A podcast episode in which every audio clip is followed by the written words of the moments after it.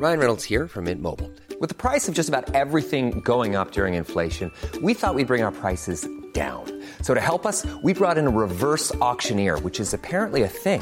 Mint Mobile unlimited premium wireless. Ready to get 30, 30, bit to get 30, bit to get 20, 20, 20, bit to get 20, 20, bit to get 15, 15, 15, 15 just 15 bucks a month. So, Give it a try at mintmobile.com slash switch. $45 upfront for three months plus taxes and fees. Promo for new customers for limited time. Unlimited more than 40 gigabytes per month. Slows. Full terms at mintmobile.com.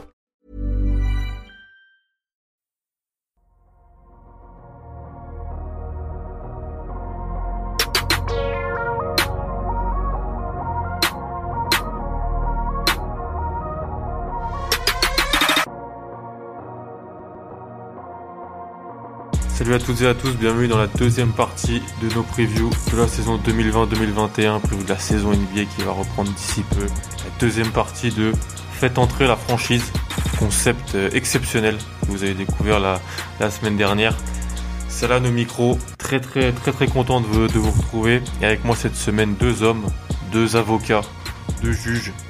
Tout d'abord, l'homme qui en a assez qu'on lui dise que Desmond Bain est meilleur que Kyle Anderson. Comment ça va, Tom Ça va, ça va très bien, écoute. Ça va, ça va. Après, euh, petit début, bon, dé- bon début de pré-saison pour lui, mais ça reste la pré-saison et pour moi, Desmond Bean n'est pas meilleur que Kyle Anderson, même s'il fit mieux dans le jeu. Je sais, Tom, je sais que ça, ça t'énerve quelquefois ce que tu peux lire. Et enfin, l'homme qui rêve déjà de récupérer Kate Cunningham alors que son équipe a même pas encore joué un match en 2020-2021. C'est Elias. Comment ça va, Elias Bah écoute, ça va plutôt pas mal. Euh, encore un petit peu euh, chamboulé par le 1 sur 11 en pré-saison de, Jeremy Grant. Mais sinon, dans l'ensemble, euh, ça va plutôt pas mal. Ok, top. Bah, donc cette semaine, donc on va faire les, équipes entre donc 11 et 20. Euh, Il y a eu la première partie la semaine passée, donc les premières équipes, on est en ordre alphabétique, je le rappelle.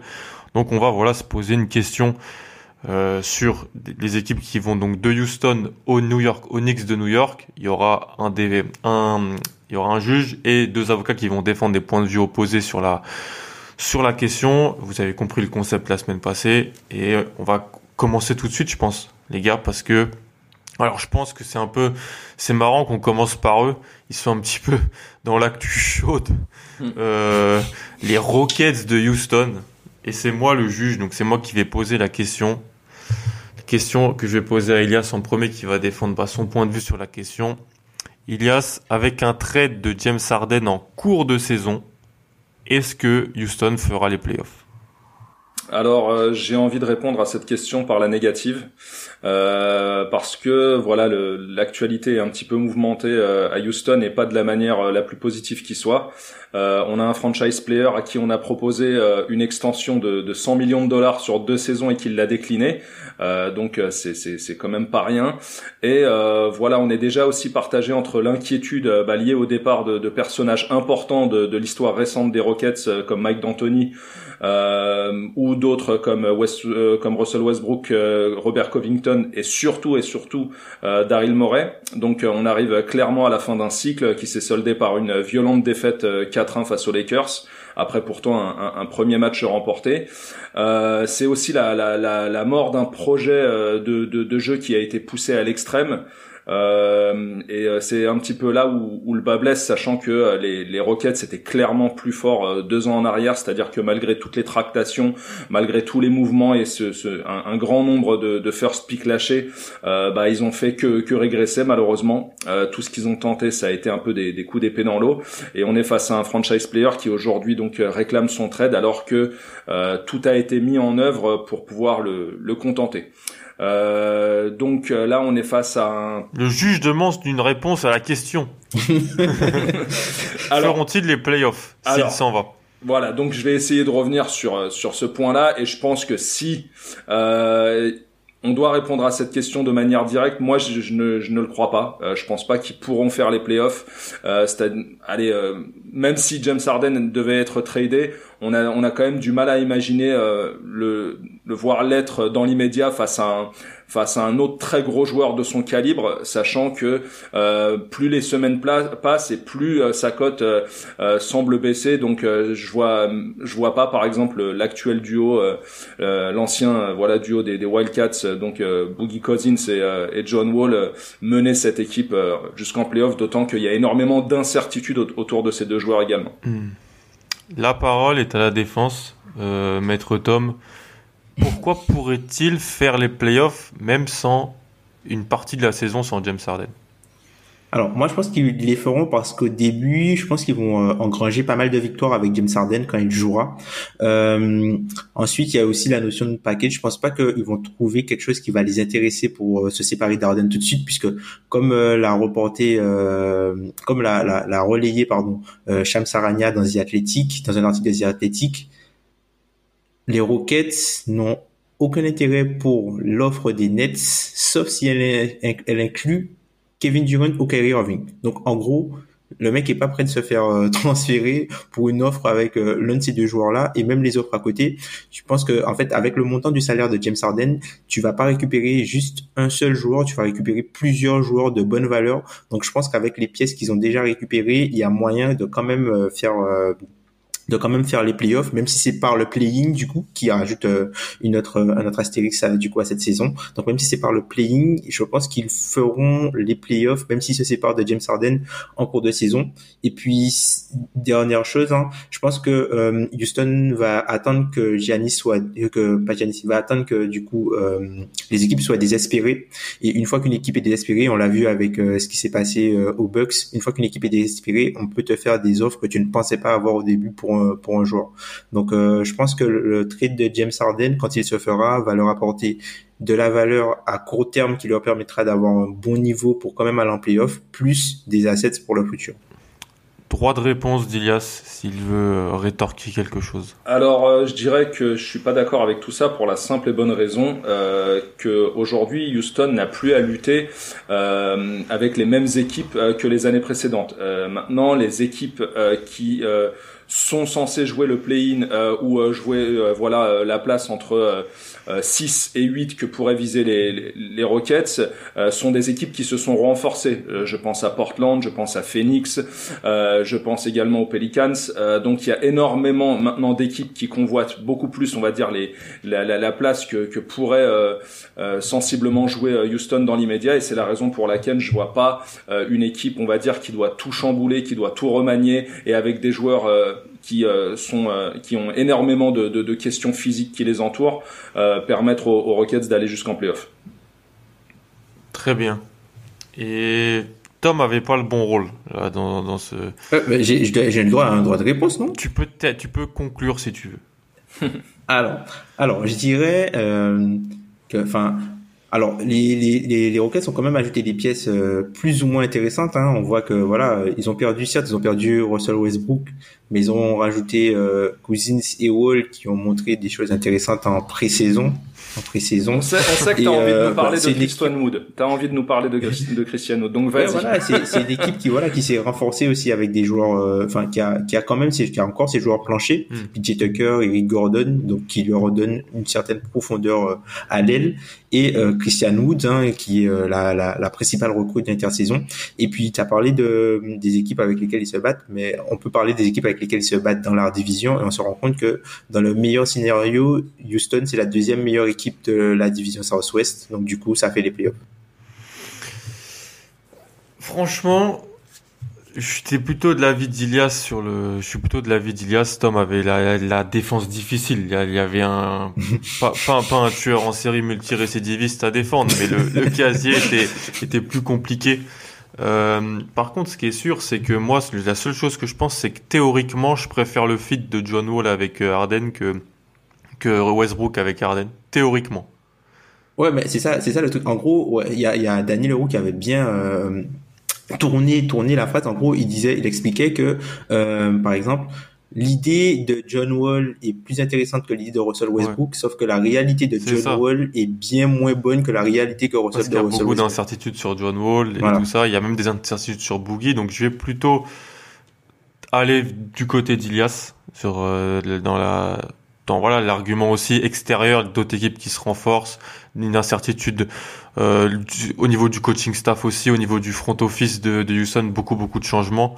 Mais ça sera quand même intéressant de voir et là je note la la force de persuasion du, du camarade du camarade Tom euh, là-dessus. Voilà. Donc euh, bah, je pense qu'on va passer du côté d'Indiana et je crois que c'est Ilias le juge. Ilias le juge. Effectivement, donc euh, là on va être euh, face à une équipe et un accusé qui euh, n'a pas un dossier extrêmement chargé, donc il n'y a pas vraiment raison d'être très très sévère avec cette équipe, mais il y a une question qui se pose concernant les, les Pacers.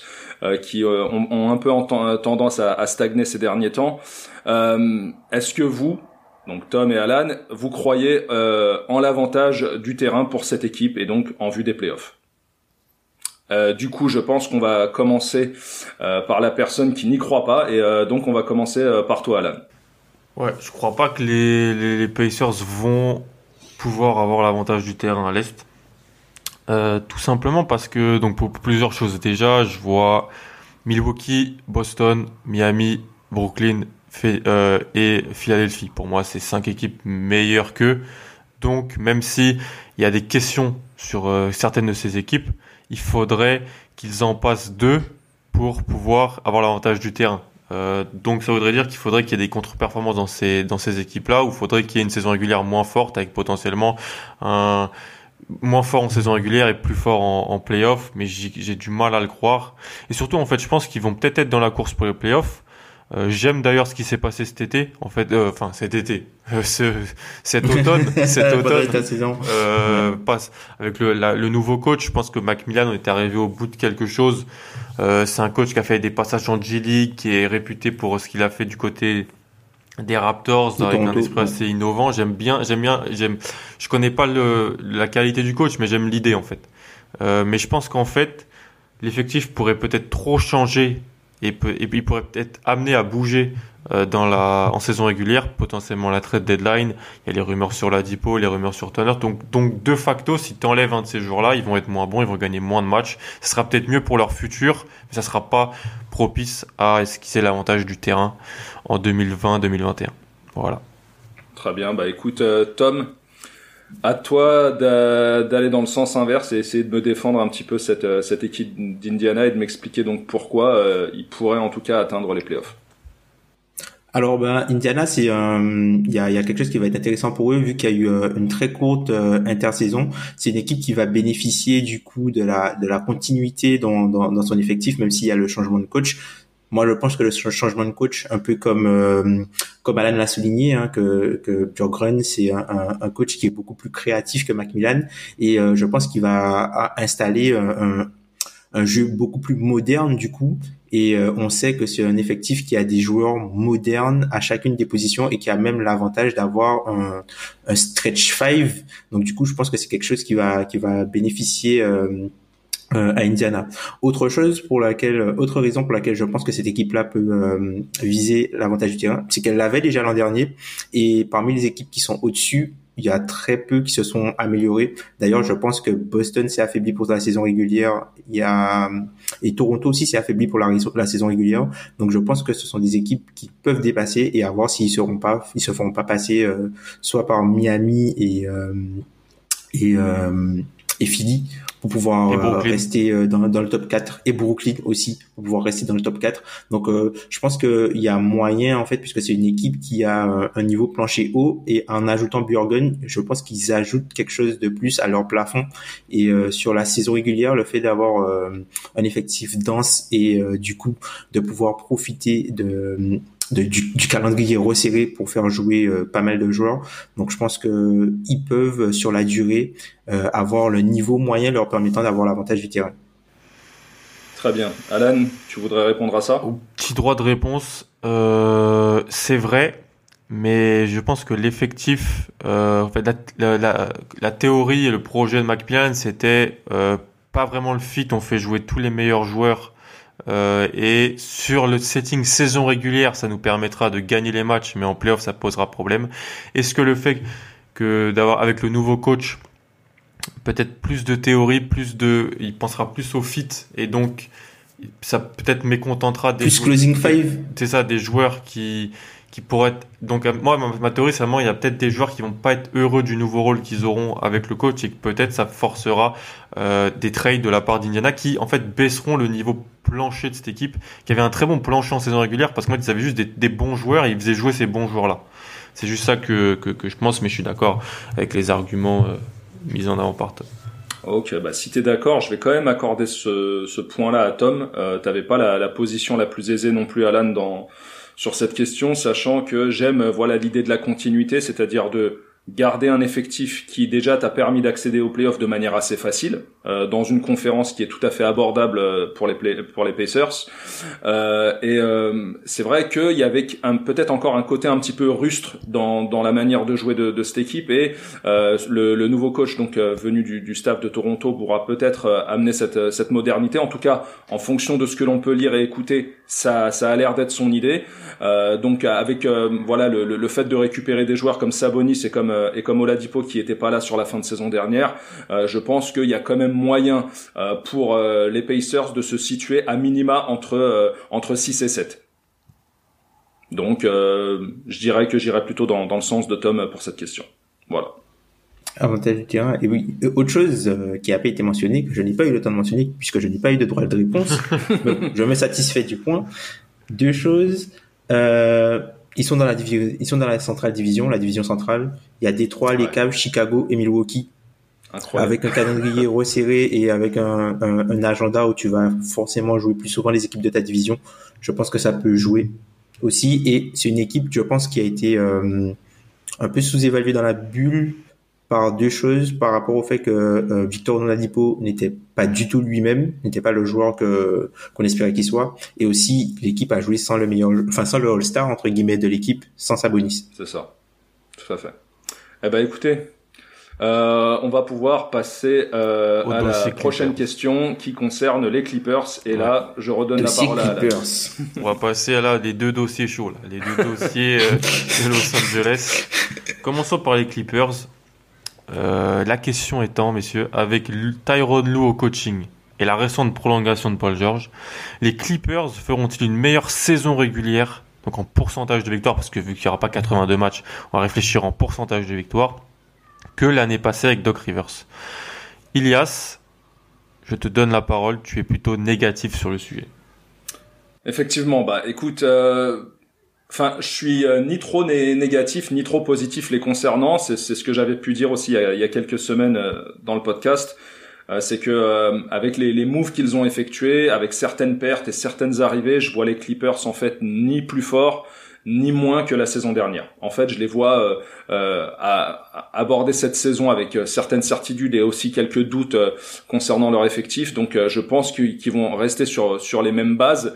Et concernant bah, l'extension de Paul George, je pense que évidemment celle-ci était utile et obligatoire, mais la question c'est aussi de se poser de savoir si elle est méritée. Et euh, à cette question, j'ai envie de répondre non, euh, parce qu'on va dire que le casier, euh, on va dire médiatico-basketballistique de de Paul George est un petit peu chargé ces, ces dernières années. C'est-à-dire qu'il va toucher, voilà, un, un, salaire mirobolant d'une superstar, mais sans vraiment assumer le rôle que qu'est le sien. et là, le problème, c'est que ce qui ce qui me tracasse dans dans dans les dans, les performances récentes de Paul George, notamment en playoff, c'est que toutes ces références euh, playoff appartiennent euh, à son début de carrière et euh, malheureusement ça ne va que euh, en, en s'amenuisant au fil des années.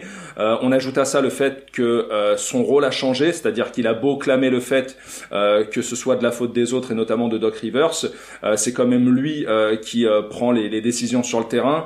Et j'ai aussi un, un, un souci, voilà, au niveau de, de, son dossier médical qui forcément en vieillissant ne, ne, ne risque pas forcément d'aller mieux. Donc c'est un petit peu ce qui me fait dire que les Clippers se stagneront à, un moment où euh, ils voient le voisin Lakers leur prendre des joueurs et en plus se renforcer alors qu'ils viennent euh, d'être euh, tout fraîchement titrés. Tom, pourquoi tu penses toi plutôt l'inverse et que donc les Clippers feront une meilleure saison régulière que l'an passé?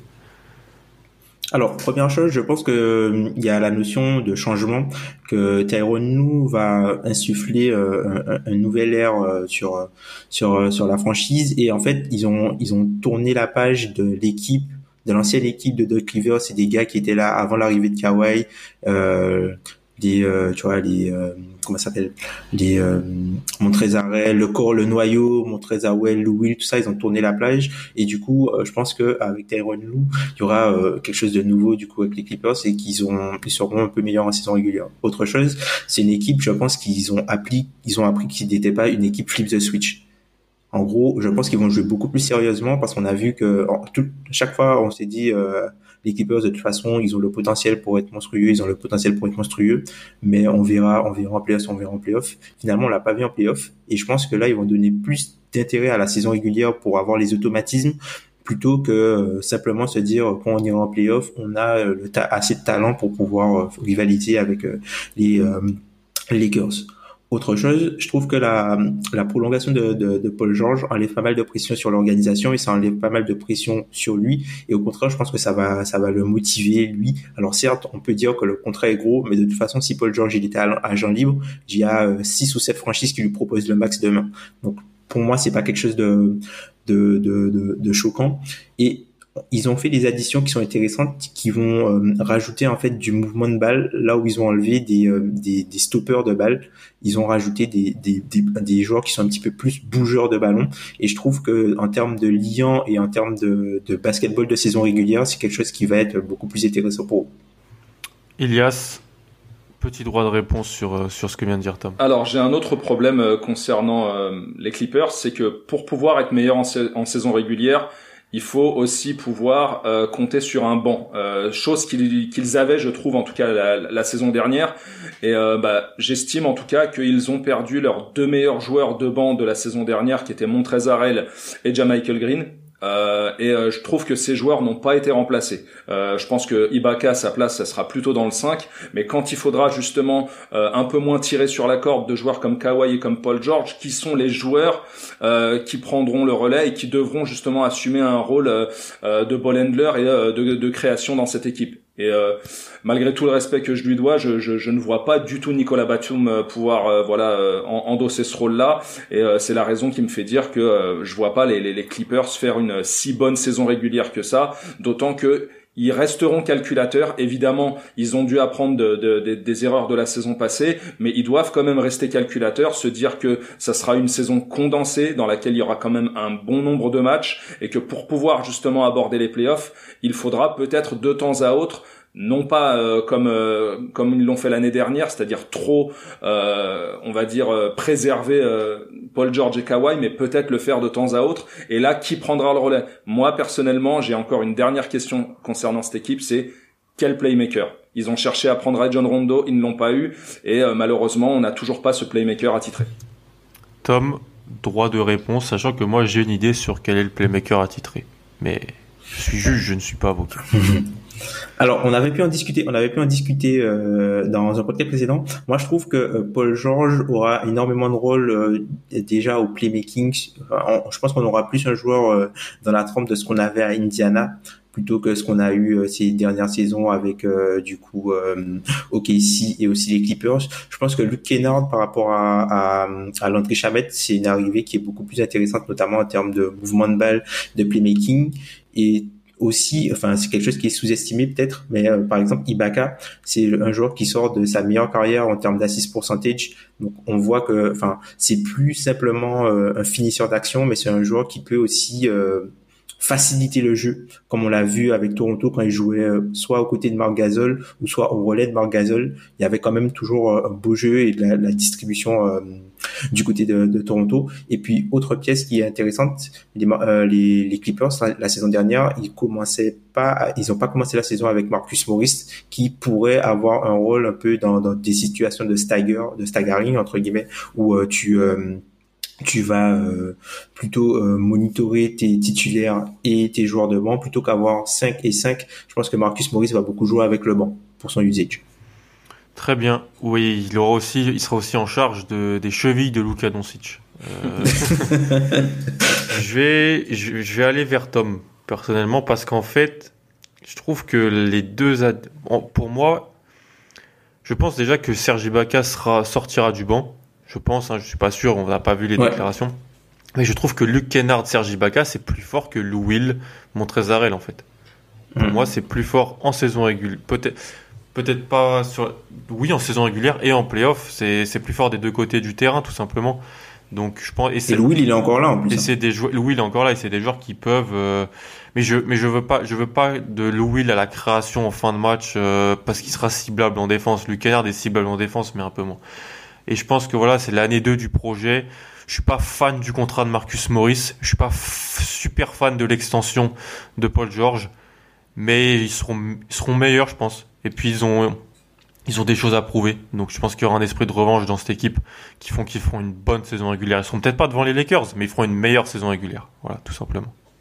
Ouais. C'est des, des extensions, c'est des extensions en fait qu'on qu'on ne cautionne pas, mais qu'on peut comprendre en tout cas. C'est les Clippers ont eu raison en tout cas de le faire. Voilà exactement. Ça. Tout à fait.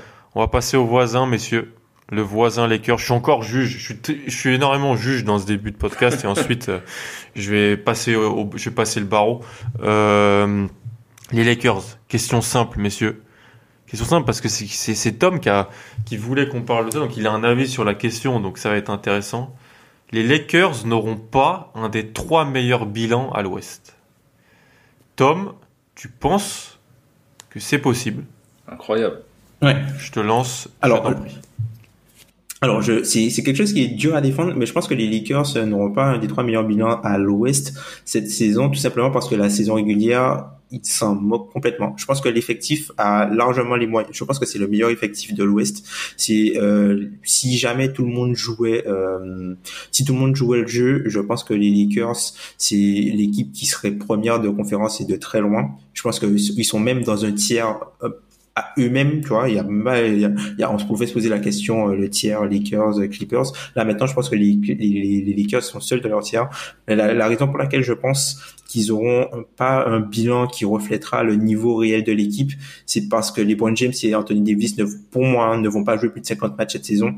Je pense que voilà, c'est une équipe qui, il y a, il y a 8 semaines qui jouait les finales NBA et je pense que ça, on va, ça, ça va, ça va prendre du temps pour revoir LeBron James, Anthony Davis. On sait que c'est, c'est, ce sont ça va être plus des joueurs de 16 matchs que des joueurs de 82 matchs.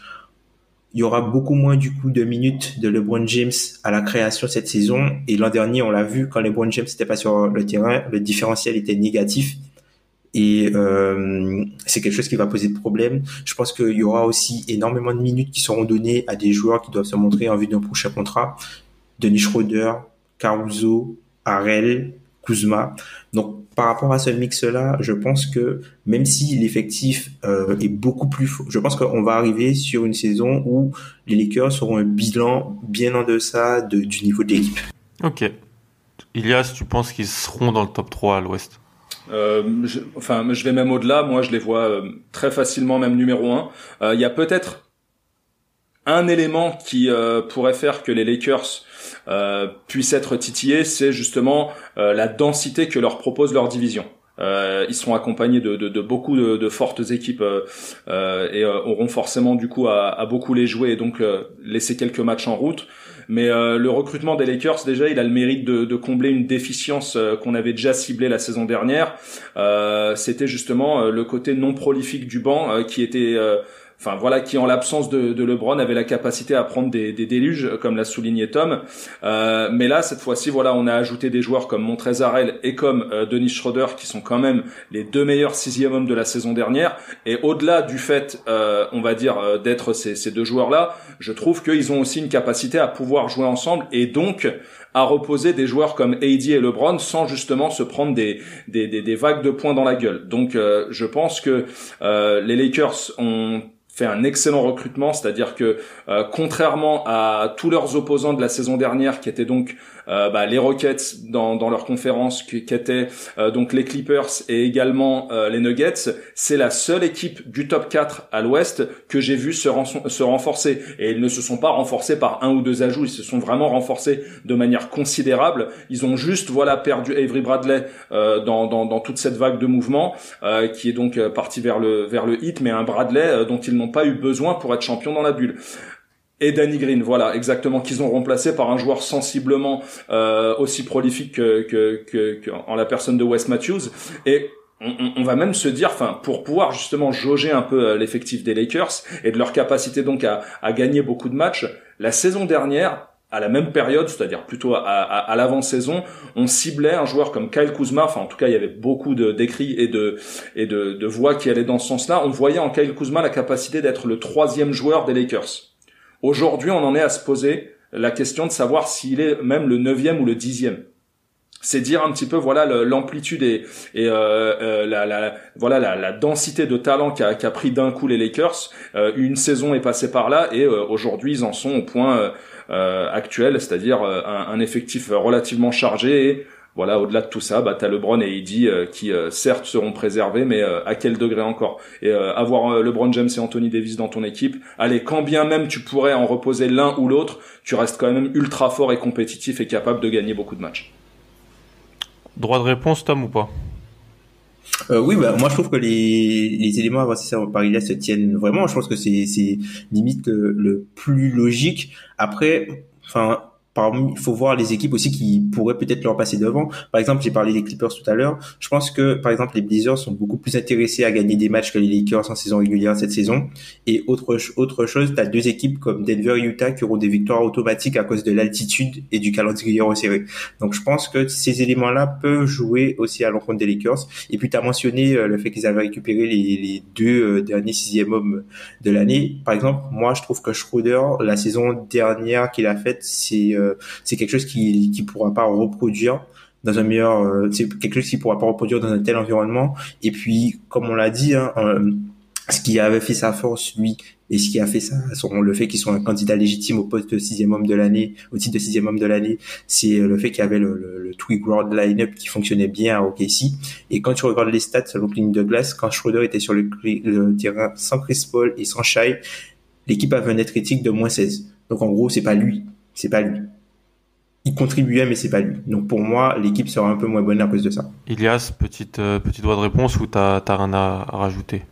Bah, je dirais que voilà, Schroeder, on, on, on, a parlé de saison régulière et de la capacité des Lakers à être dans le top 3. Moi, je les vois même donc numéro 1.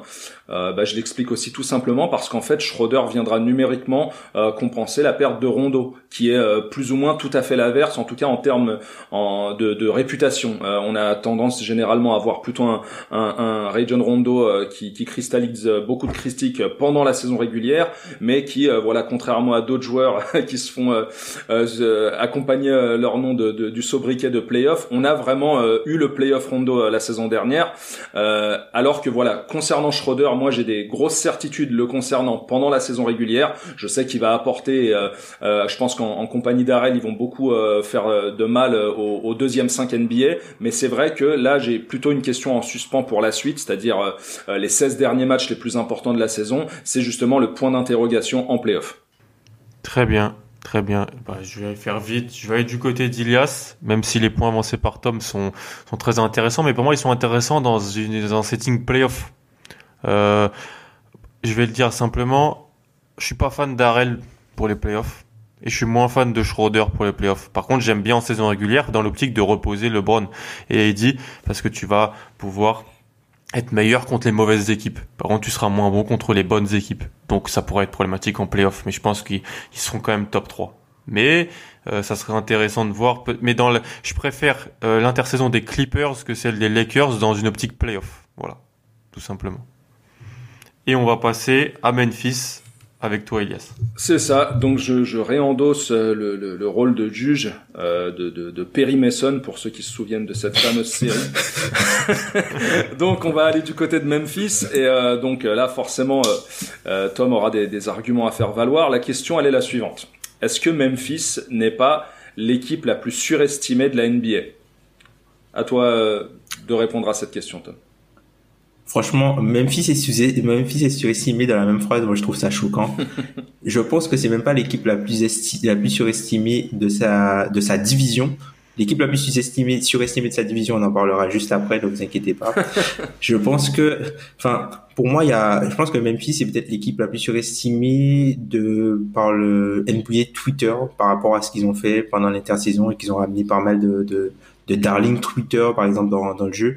Mais globalement, quand tu regardes les classements des analystes NBA, quand tu vas voir sur, par exemple sur 538, 538 caution Montaigne, quand tu vas sur 538, tu te rends compte que Memphis est dernier à l'ouest selon leur modèle de projection, de projection euh, que Vegas, à Vegas, Memphis est 18 et 11e, pardon, de la conférence Ouest et que à, selon les, les analystes d'ESPN, Memphis est, classé 18e euh, de la ligue. Donc pour moi, c'est pas une équipe qui est surestimée du tout. Alors oui, euh, on parle beaucoup des maillots, de Jamoran, de Jaren Jackson. Je pense que c'est c'est une équipe qui a peut-être le, le, plafond actuel le plus surestimé de la ligue, mais c'est pas du tout l'équipe la plus surestimée de la ligue. Très bien. Dis-moi toi, Alan. Pour moi, c'est alors j'avoue être influencé euh, en tant qu'avocat par le NBA Draft Twitter et par le NBA Twitter qui a pris d'assaut euh, la franchise de Memphis depuis deux ans. Euh, mais en fait, pour moi, oui, je les trouve assez surestimés. C'est pas forcément négatif. Déjà, j'ai une question sur Jaren Jackson. Comment est-ce qu'il va revenir de sa blessure? Il était très important. Il est, il est très important. C'est pas la même équipe avec et sans Jaren Jackson. J'ai aussi une question sur, selon moi, est-ce que ce qu'ils ont fait l'année passée, donc le 5 avec Jamoran, Dylan Brooks, tout ça était vraiment bien, mais là où ils faisaient vraiment un chantier complet, c'était avec le banc. Avec un, un 5 où, avec des entours de Anthony Melton, Tyus Jones, Brandon Clark. Ils avaient un net rating quasiment de plus 20. Je pense que c'est un, un, des meilleurs de la NBA sur une, un bon un temps de jeu important. Est-ce que c'est quelque chose qui peut continuer? Est-ce que c'est quelque chose qui peut se refaire euh, cette année? La petite magie de Tyler Jenkins en année une dans le coaching, dans les ajustements, est-ce que ça peut se faire? Euh, même si c'est un jeu et alors autre chose même si Jake Roder n'a pas fini la saison et qu'il n'était pas exceptionnel euh, au shoot quand il était du côté de Memphis c'était un joueur solide à l'aile et un joueur qui fitait bien des deux côtés du terrain. Ils étaient moins bons dans la bulle sans Jake Roder et, en termes de, fit, voilà, je trouve que c'était moins intéressant en, termes de, spacing pour, pour un joueur comme Jamorant. Et je vois des équipes qui se sont renforcées à l'ouest, comme Portland, même si Portland leur est passé devant à la fin sur la saison régulière, Memphis était devant Portland. Comme Phoenix, comme Golden State qui va revenir aussi. Euh, ils se sont peut-être pas renforcés Golden State, mais ils ont des retours qui sont quand même notables. Euh, donc voilà, je pense que c'est pas forcément quelque chose de négatif, mais je pense qu'ils sont un petit peu surestimés par une mouvance d'analyse qui, est très haut sur, euh, sur, les jeunes joueurs de Memphis. Moi, je pense pas qu'ils qui, qui sont qui sont playoff l'année prochaine. Je pense qu'ils auront, ils vont jouer le play-in, mais ils sont pas non plus très loin d'autres équipes qu'on pense bien moins fortes qu'eux en fait. Est-ce que tu veux répondre à ça, Tom?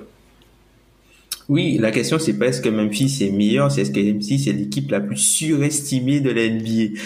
Il y a une nuance, il y a une nuance. Memphis n'est pas l'équipe la plus surestimée de la NBA. Non, non, ça, c'est choquant. Et puis, encore une fois, je vais reprendre les, je vais reprendre les, les mots de Ben, qui, euh, à chaque fois qu'on parle de surestimé, il va voir Vegas. À Vegas, Memphis est 11e à l'ouest. Donc, ça peut pas être qu'une équipe surestimée. Ouais, j'ai le droit de réponse rapide surestimé, c'est pas juste, c'est pas 100% euh, mis par les, paris. C'est pas qu'il y a pas que ça qui rentre en jeu. Oui, c'est en jeu, ça rentre en jeu parce que c'est. Il y, a pas de match à la télé non plus. Hein. Oui, mais il y en a. Est-ce que est-ce que tu as un exemple Je vais je vais t'embêter Alan, mais est-ce que tu as un exemple concret euh, pour justement imager un peu ton ton propos? Concernant le fait qu'on puisse voilà mettre euh, Memphis à, à, une place qui ne serait pas la sienne. Bah non, mais c'est L'année dernière, ils étaient 9e, ils ont été 8e toute la saison régulière. Pour moi, ils seront pas, ils seront pas dans, ils seront jamais dans le top 8 cette année euh, à l'Ouest. Et c'est pas forcément négatif pour eux en plus. Et c'est, mais c'est juste que que c'est c'est c'est la vie que j'ai là-dessus en fait. Bah du coup les gars, euh, vos deux euh, arguments euh, m'ont plutôt convaincu en fait. J'ai envie de partager ce point-là et, et, de vous l'accorder à tous les deux.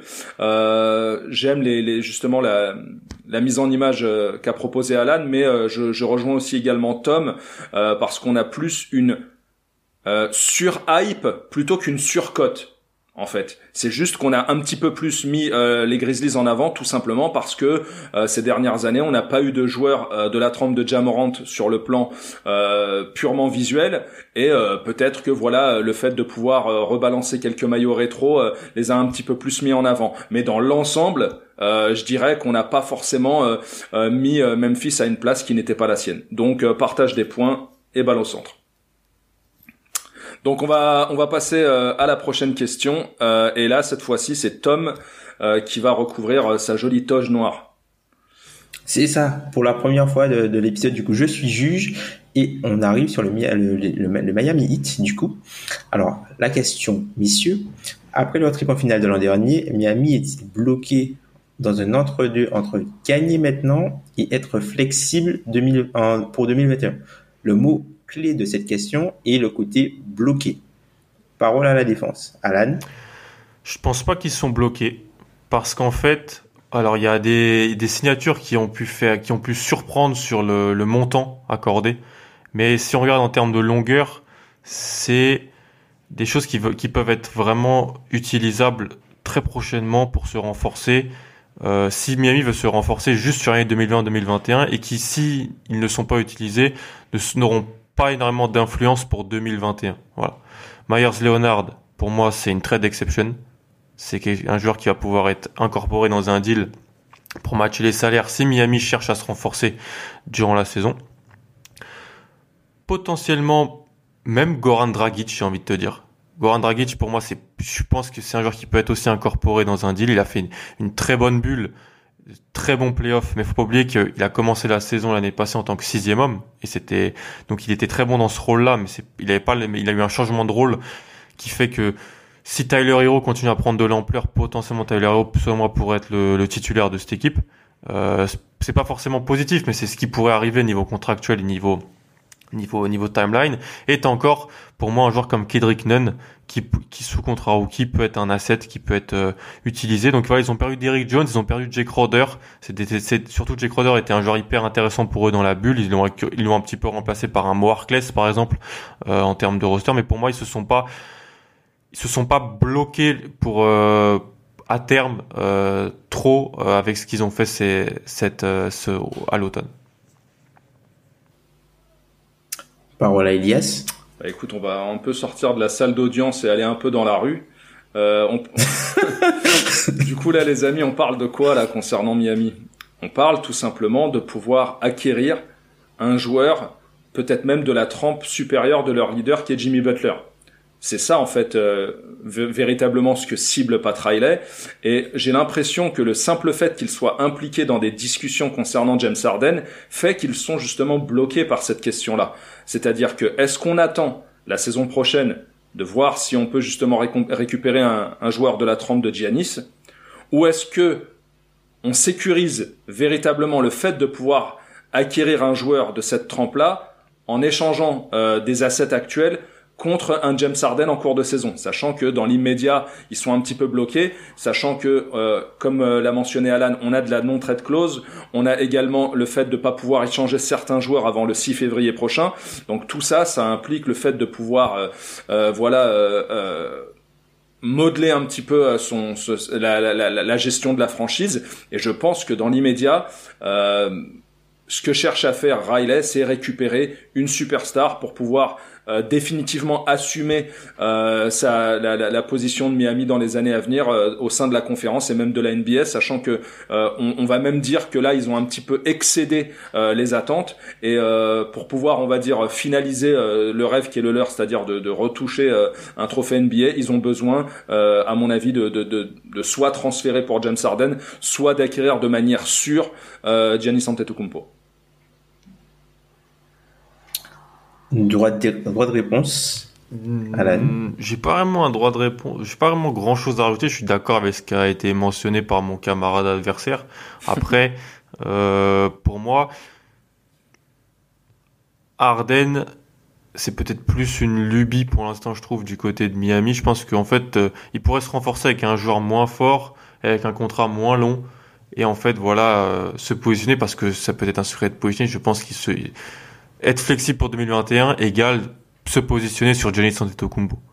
Donc, Euh, les, le contrat de Goran Dragic, potentiellement suite de Myers Leonard, d'autres, serait pour se renforcer, vraiment faire un, un push en 2020-2021.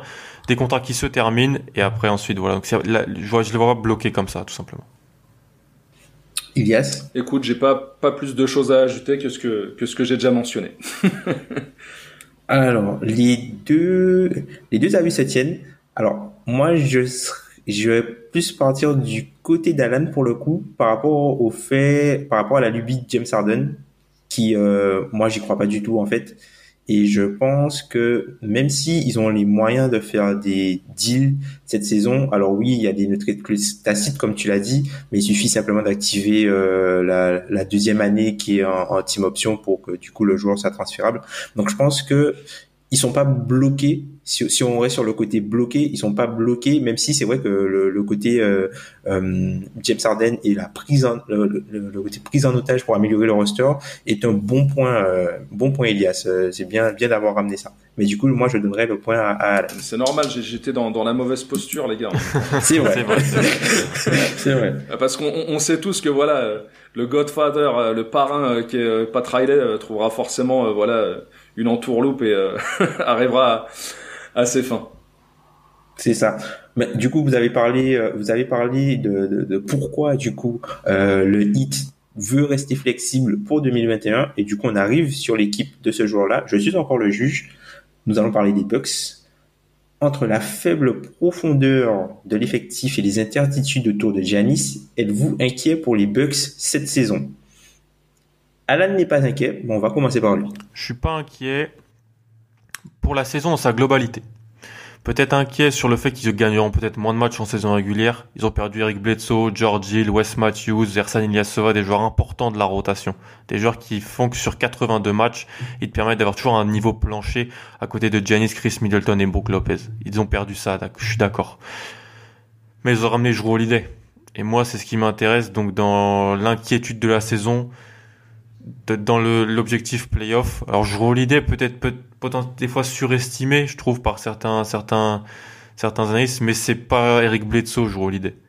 Eric Bledsoe était un joueur qui, qui avait une fâcheuse tendance depuis deux ans à disparaître dans certains moments importants de playoff, à, à, avoir un manque de playmaking, ce qui ce qu'on aurait pu penser qu'il aurait pu apporter à côté de Giannis, parce que ce qu'on a vu dans les moments les plus délicats des Bucks, c'est un Giannis fort, mais sur du drive, des joueurs qui mettent pas de shoot à côté et Chris Middleton qui est peut-être trop dépendant de son adresse pour poser en attaque. Je l'idée t'apportera plus de playmaking en fait. J'aime DJ Augustine, c'est pas George Hill, mais c'est un backup NBA euh, sur le poste de meneur. Euh, Tory Craig, c'est un 3 qui défend. Est-ce que Tory Craig est un meilleur joueur que Marvin Williams en, 2010, en 2020 Oui, ça peut se défendre. Euh, et puis sur la saison régulière, ils ont quand même toujours. Je, va réussir à te, sortir un Bryn Forbes qui va pouvoir te mettre des tirs euh, et potentiellement utiliser Bobby Portis sur la saison régulière, pas sur les playoffs. Donc sur la saison régulière, peut-être moins confiant sur le plancher de l'équipe, mais je suis confiant sur le plafond. Et je pense que c'est une équipe qui va être en mission. Janice va être en mission et je pense que Milwaukee n'est pas non plus un énorme bon marché. On a discuté il y a quelques semaines les, attentes, le, stress de la resignature est là, mais ils seront surtout, il y aura surtout une envie d'aller en finale NBA pour cette équipe. Voilà. Parole, parole à Elias, du coup. Alors. Pourquoi es-tu inquiet? Alors, euh, j'ai entendu les arguments d'Alan. Euh, alors, je suis pas du tout inquiet pour la saison régulière euh, des Bucks. Mais évidemment, quand on parle de saison, euh, on, y incorpore, on y incorpore forcément euh, le facteur playoff et je vois très nettement les, les, les, Bucks au-dessus de, de, de, la conférence Est et donc être numéro un pour la pour la troisième année consécutive. En revanche, je vais peut-être avoir un souci avec le mindset dans lequel pourrait être Giannis, sachant que il a sur la table une extension max il a également, voilà, une free agency qui euh, se profile, et il a surtout énormément de doutes autour euh, de la capacité de son front office à pouvoir l'entourer. Dans un premier temps, ils lui ont ramené Drew Holiday, je trouve en, lâchant quand même pas mal d'assets, mais je pense que c'est ce que ça méritait pour pouvoir récupérer euh, un joueur qui va quand même te permettre des, de, voilà de rehausser un petit peu ton, ton plancher en playoff pas forcément de, de, quoi te mener de manière certaines euh, en, en, finale NBA, mais euh, voilà, j'ai quand même du doute sur la manière dont, dont les Bucks vont aborder cette euh, cette saison et tout réside dans le fait de pouvoir contenter Giannis. Je pense que si le GM avait fait l'effort, enfin en tout cas s'ils avaient mieux jaugé le, le, le trade de Bogdan Bogdanovic, je pense qu'avec ce joueur-là, tu élevais en plus de l'ajout de Drew Holiday ton plancher de manière considérable pour pouvoir véritablement euh, euh, impacter ta saison et euh, peut-être enfin accéder au final et donc possiblement garder Giannis. Mais là, je, je, je, trouve que il y a quand même beaucoup d'incertitudes qui tournent autour de, de, de ces Bucks et je, suis, je suis moyennement confiant en tout cas pour les playoffs et l'avenir.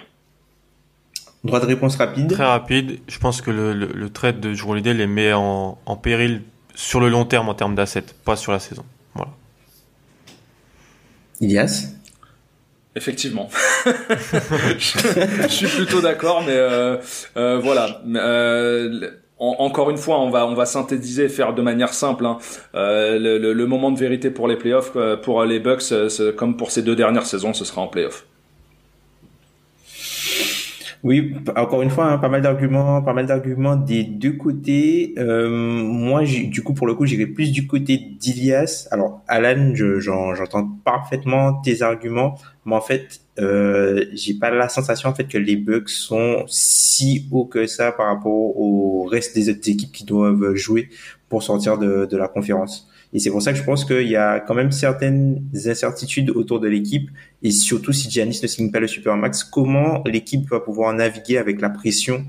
Euh, on l'a vu, hein, chaque fois que tu as des joueurs euh, qui vont être libres, on a vu ce qui s'est passé euh, on a vu ce qui s'est passé aux Cavs avant que le, LeBron parte, avant que tu vois quand avant que Kawhi parte, tout ça. Donc tout le temps il y avait les questions vous êtes libre, vous êtes libre, qu'est-ce qui va se passer au, roster? Donc qu'est-ce comment ça va se passer? Comment le roster va pouvoir gérer le fait des, rumeurs de départ de Giannis? Tout à fait. Bon, bah écoutez, je me remets dans euh, la peau du juge et cette fois-ci on va aller euh, là où il fait froid.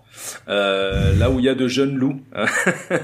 euh, du coup, on va on va essayer un petit peu d'aborder la question de Minnesota. Et euh, voilà, c'est une équipe qui a pas mal bougé ces derniers mois, que ce soit à l'intersaison euh, ou même pendant pendant la saison dernière. Euh, mais maintenant, on a face à nous une équipe qui est en capacité de beaucoup attaquer, de beaucoup scorer, mais peut-être moins de défendre. Du coup, la, question elle est la suivante, les gars.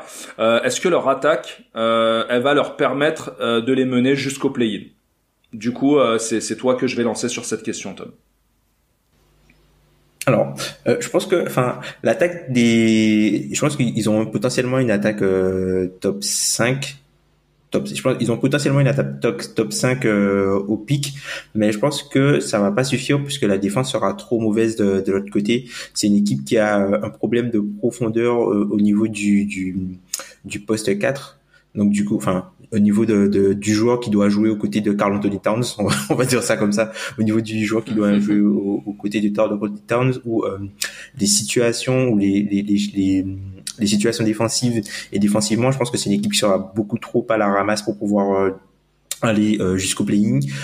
Autre chose, je pense que euh, il y a pas mal de choses qui vont jouer sur cette équipe-là. Je serais pas surpris de voir Anthony D et Tony Edwards avoir énormément de minutes euh, cette saison simplement pour euh, qu'il se montre et j'ai l'impression que les minutes d'Anthony Edwards seront des minutes où les Wolves seront mauvais. C'est pas c'est pas contre lui hein, mais c'est juste que voilà c'est l'apprentissage. C'est un joueur qui a pas joué depuis très longtemps. Il n'y a pas eu de, de il y a pas eu de Summer League à Las Vegas. Il n'y a pas eu de voilà il va dire il va rentrer directement euh, dans dans le vif du sujet. On a vu que la, la sélection de tir c'est quelque chose qui était problématique dans son jeu. Alors oui, peut-être qu'il va jouer plus avec le banc et avec Rubio. plus il va jouer avec le banc et avec Rubio pour amener un petit peu de stabilité, mais je pense que c'est un joueur qui sera plus euh, un joueur négatif pour eux. Et comme c'est un joueur qui va jouer beaucoup et c'est un joueur négatif, ce sera un joueur négatif, je pense pas qu'ils pourront euh, aller jusqu'au play-in. Et puis euh, dernier point sur les, les Wolves, quand qu'est-ce que ça veut dire par rapport à ce qui va se passer avec euh, euh, Malik Bisley en fait? Puisque pour que l'équipe soit à son paroxysme offensivement il faut que Malik Bisley joue. Alors il joue la pré-saison mais on sait que lui aussi il a des problèmes avec la justice. Et quand comment ça va affecter euh, sa, vie en tant qu'homme? Je suis l'avocat de Minnesota et je me suis rendu compte que le dossier était aussi compliqué que pour l'avocat de Malik Bisley. Donc, euh, voilà. Euh, je vais essayer d'être positif, même si, bien sûr, c'est pas la position la plus facile à défendre. Euh, je crois vraiment à l'attaque des, des Wolves si, tout simplement, Carl Anthony Towns et D'Angelo Russell jouent 80% des matchs. C'est ce qui s'est pas passé l'année passée c'est ce manque de continuité dont je parlais dans le DH20 concernant l'entourage autour de Carl Anthony Towns. Donc je pense que, alors bien sûr, c'est là, on va me dire, on a rajouté, on met Anthony Edwards, c'est un first pick, mais on va le faire sortir du banc, on ramène Ricky Rubio. Ricky Rubio qui, même si c'est un bon joueur, avoir Ricky Rubio dans ton équipe ne te permet pas seulement d'avoir une attaque top 5, tout simplement. Ça, c'est quelque chose qu'il faut dire aussi. Mais il va pouvoir t'apporter des choses en, euh, en tant que backup meneur. C'est aussi important d'avoir un bon backup meneur si tu veux avoir une bonne attaque. Je vais dire, je pense que si tu as cette base d'Angelo Russell 41 Towns, que tu joues beaucoup beaucoup de pick and roll, tu pourrais avoir cette attaque top 5. Et après, il faudrait voilà missionner des gens à côté. Rancho Hernan Gomez peut être une option si tu veux vraiment tout casser en attaque. Jared Culver, Josh Okogi peuvent apporter de la défense. Euh, Tom n'a pas mentionné Jack Lehman, qui est un de ses clients préférés, mais c'est un joueur qui peut, qui peut aider la rotation du côté de Minnesota les cas Malik Bisley, Anthony Edwards, pour des raisons bien bien différentes, sont aussi difficiles à, à, étudier. Je suis d'accord.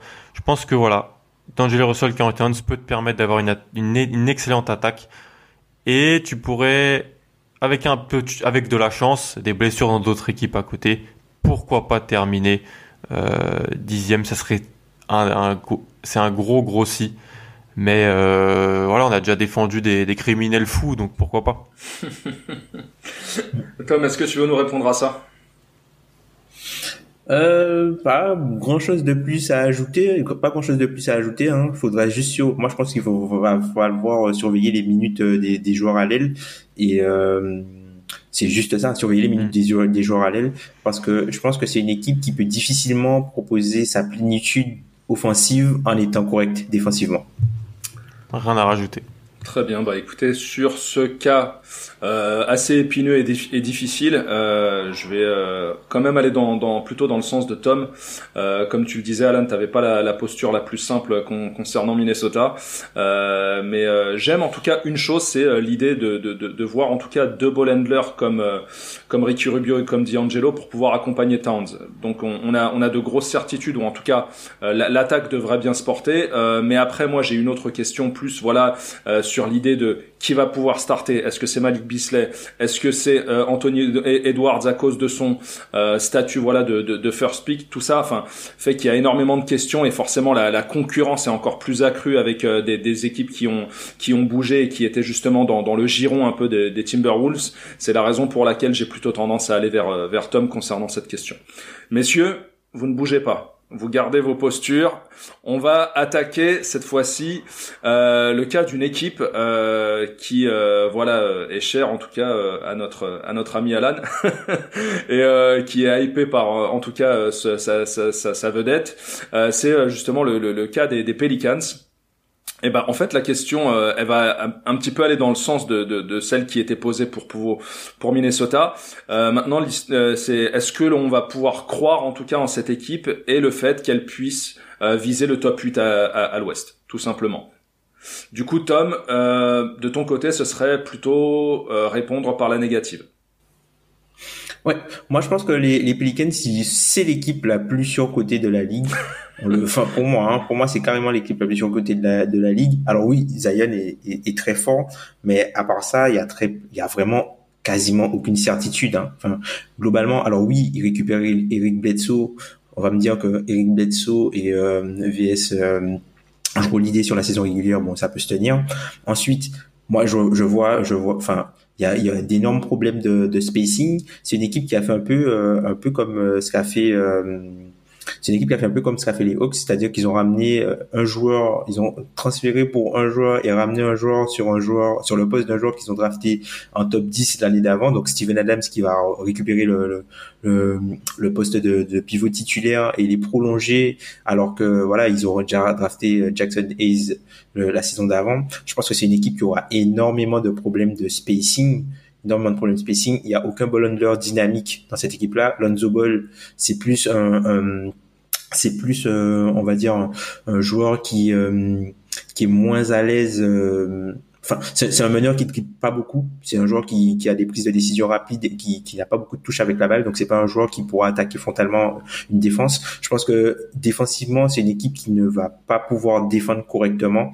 Et je pense qu'ils auront, euh, ils sont en fait un, un peu euh, le cul entre deux chaises entre le résultat du présent et essayer de, de faire monter un peu la hype Zion et euh, le monitoring du futur avec tous les assets de draft qu'ils ont récupérés, plus euh, le, le, joueur d'Alabama qu'ils ont drafté, Nickel Alexander Walker. Je pense que c'est plus eux une équipe avec euh, pas mal de darling, avec Josh Hart, tout ça, tous les, les joueurs un peu modelés entre guillemets role player. En fait, c'est une, une, équipe qui a pas mal de joueurs bien modelés role player, mais ensemble, je trouve que cette équipe-là ne fait pas sens. Alan, comme tu as pu l'entendre, euh, l'équipe dont parlait tout à l'heure Tom euh, et que lui estimait comme étant la plus surcotée de la ligue, bah, c'est celle-ci. Donc maintenant à toi de me la défendre et euh, de m'expliquer le contraire. Été très enjoué à l'idée de, défendre le, client Pélican. Après, j'ai regardé l'effectif dans sa globalité derrière les 3-4 meilleurs joueurs et c'est vrai. C'est vrai qu'il y a eu, y a une perte de, une perte de confiance dans mon client qui, qui s'est quelque peu opéré. Euh, quelques points. Jackson est dans le top 10, c'est une erreur qui est déjà admise, tout simplement. C'est-à-dire que, voilà, on a drafté un Raymoner dans le top 10. C'est quelque chose qu'il faut jamais faire parce que c'est, c'est une ineptie complète. Et euh, je pense que l'erreur est déjà admise. Steve Adams c'est un meilleur joueur que Jackson Hayes, de loin.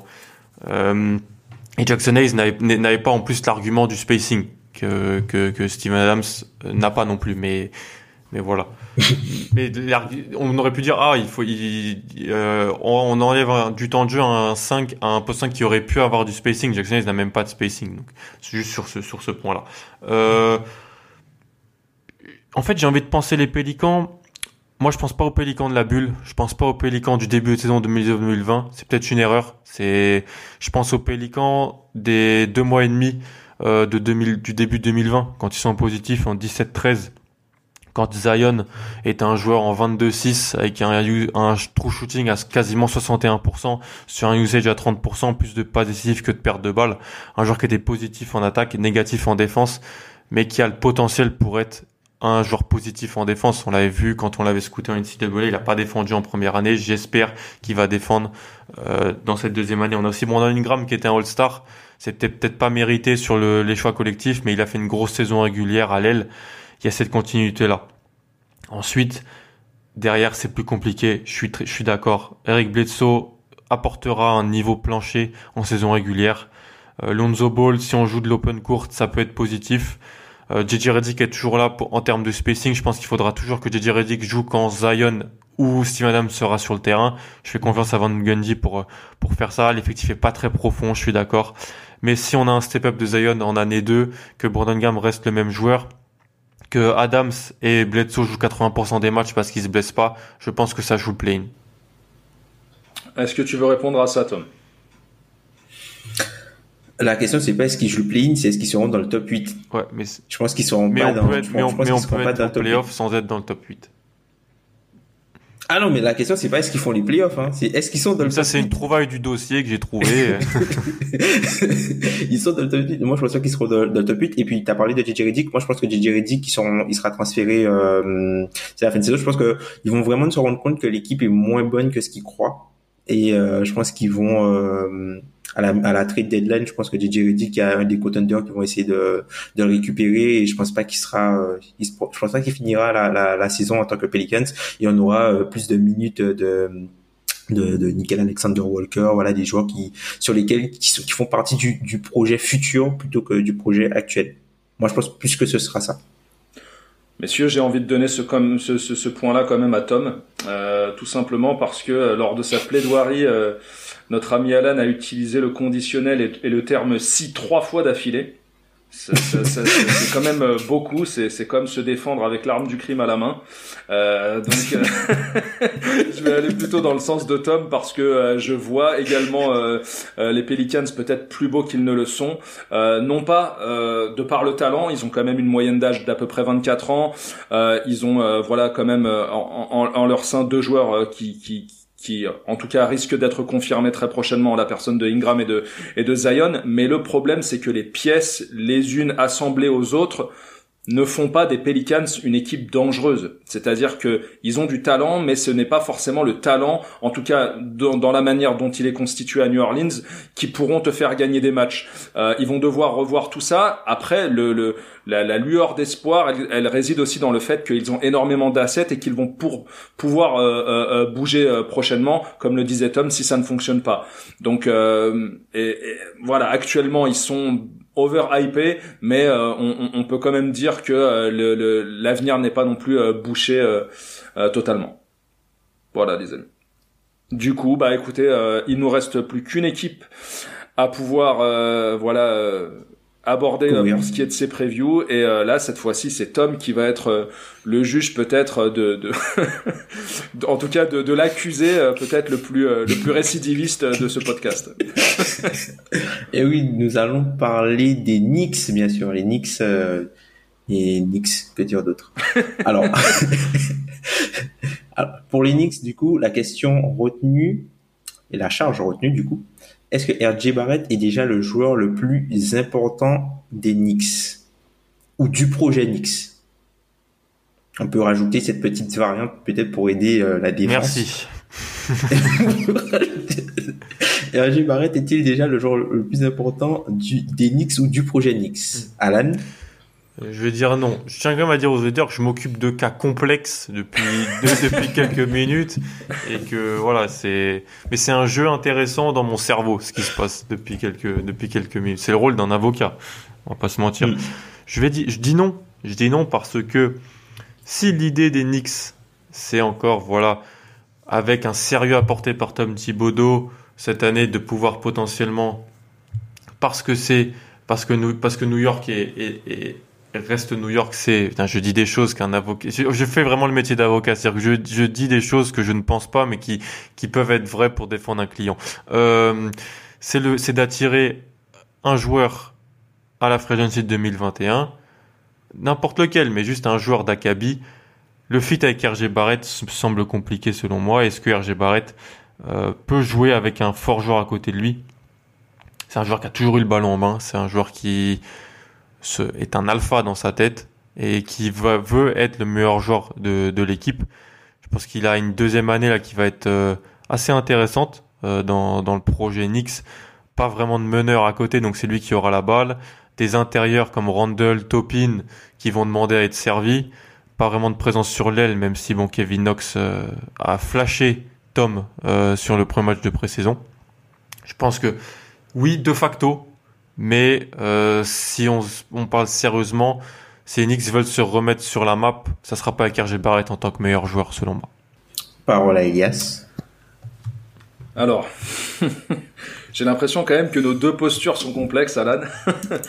Donc euh, je, vais, je vais essayer d'aller dans, dans l'autre sens et dire que voilà, euh, RJ Barrett deuxième choix de la draft de l'année dernière, euh, qui a eu quelques flashs dans la saison, mais qui selon moi n'a pas véritablement euh, eu le rendement que j'espérais de ce joueur.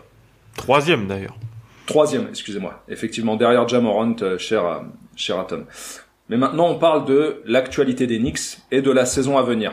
Et quand je dresse le roster de, de, nos amis Knicks, personnellement, enfin, je ne vois pas comment RJ Barrett ne pourrait pas euh, être autre chose que le joueur le plus important du roster, sachant que si ce n'est pas lui qui a le ballon, et je le préfère dans ses mains, c'est notre ami Elfrid Payton qui l'aura.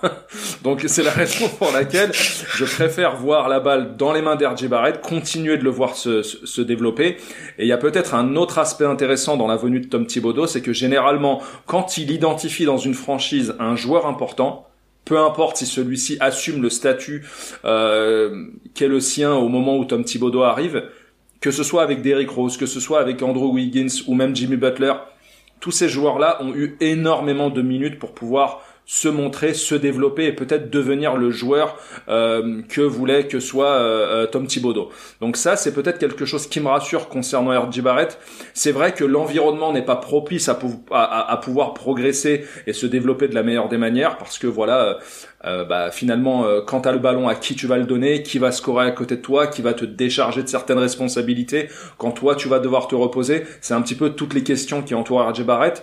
Mais je pense que dans la saison euh, des, des, des Knicks, disons que le fit Thibodeau RJ Barrett pourrait être intéressant dans un développement purement personnel. Après, si on doit aborder l'aspect purement collectif, bah, disons que les Knicks euh, font, font bien de faire ce qu'ils font, c'est-à-dire que ils ont une masse salariale euh, qui est euh, la, la, moins importante de la ligue. Je crois qu'ils sont 29e sur 30 en tout cas, et donc ils n'ont pas fait la bêtise qu'ils auraient pu faire par exemple dans les années précédentes, c'est-à-dire aller chercher un Derrick Rose, être tenté cette année par un Russell Westbrook ou un John Wall. Ils ont gardé leur flexibilité et les, les, les, les choses font que ça ne pourrait qu'aller mieux dans, dans les mois à venir.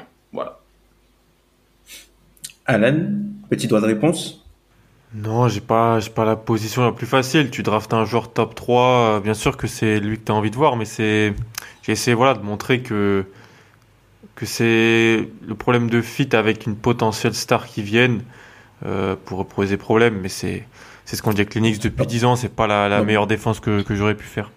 Pour, pour, pour vous, Maître Alan, euh, est-ce que le joueur comme Obitopin fit plus avec le prochain joueur du projet, euh, le joueur le plus important du projet Nix Pour les top 10, oui. Pour gagner des matchs en playoff, non. Hum, Ilias, de réponse du coup? Bah écoute, euh, non, moi, moi, moi, je reste en tout cas sur ce que j'ai pu dire sur RJ Barrett et euh, enfin. Obitopin, euh, il apportera euh, peut-être ce qu'apporte déjà par exemple un joueur comme Julius Randle, c'est-à-dire euh, un, un, joueur fort à l'intérieur d'un côté du terrain, mais qui aura des, des, des énormes carences de l'autre côté. Ou en tout cas, c'était plutôt son, son, profil que nous avait dressé Alan lors de lors de, de, de, la, de la mock draft. Donc moi personnellement, c'est pas vraiment le joueur que j'identifierais en tout cas pour l'avenir des Knicks. Je préfère me reposer sur ce que propose pour l'instant RJ Barrett et qui me semble avoir un niveau plancher beaucoup plus important. Bah, du coup, euh, je pense que je vais quand même donner le, point à le point à Igas puisque enfin c'est le joueur le plus important, c'est le joueur le plus important euh, du, roster actuel. Mais mais mais c'est vrai que Alan a, euh, a bien fait remarquer. Pour moi, enfin pour moi et, comme il l'a mentionné, hein, ça ne peut pas être le joueur le plus important aujourd'hui du futur projet Knicks si jamais c'est lui le meilleur joueur. Donc voilà. Donc voilà pour ces previews. Euh, on, va vous épargner tous les détails techniques qui ont, qui ont tous les détails techniques du coup qui euh, qui euh, qui, sont, qui sont survenus voilà qui ont notre après-midi qui sont survenus lors de cet épisode. Ben voilà pour euh, les previews euh, des équipes de 11 à 20. Et la semaine prochaine, du coup, euh, on terminera sur sur les autres, autres équipes. Euh, Alan et Iliad, vous, vous avez quelque chose à dire du coup cet épisode? Pas du tout. C'était top. C'était bah, pro des, des, des hmm. soucis qui, sont ce qu'ils sont, mais c'était super d'enregistrer. Puis bon, on se retrouve la semaine prochaine pour parler des, des dix dernières équipes de la NBA. Totalement. Et, on, et on, on, tient à présenter nos excuses à tous les étudiants euh, en droit. Euh, peut-être qu'on a usé de termes qui n'étaient pas appropriés. On n'a pas toujours euh, respecté la procédure. C'est vrai, mais après nos références, c'est faites entrer l'accusé et, les chroniques criminelles. Donc ça. voilà, ça ne va pas plus loin. c'est ça. Allez, salut bonne semaine à tous. Bonne semaine à tous. Salut.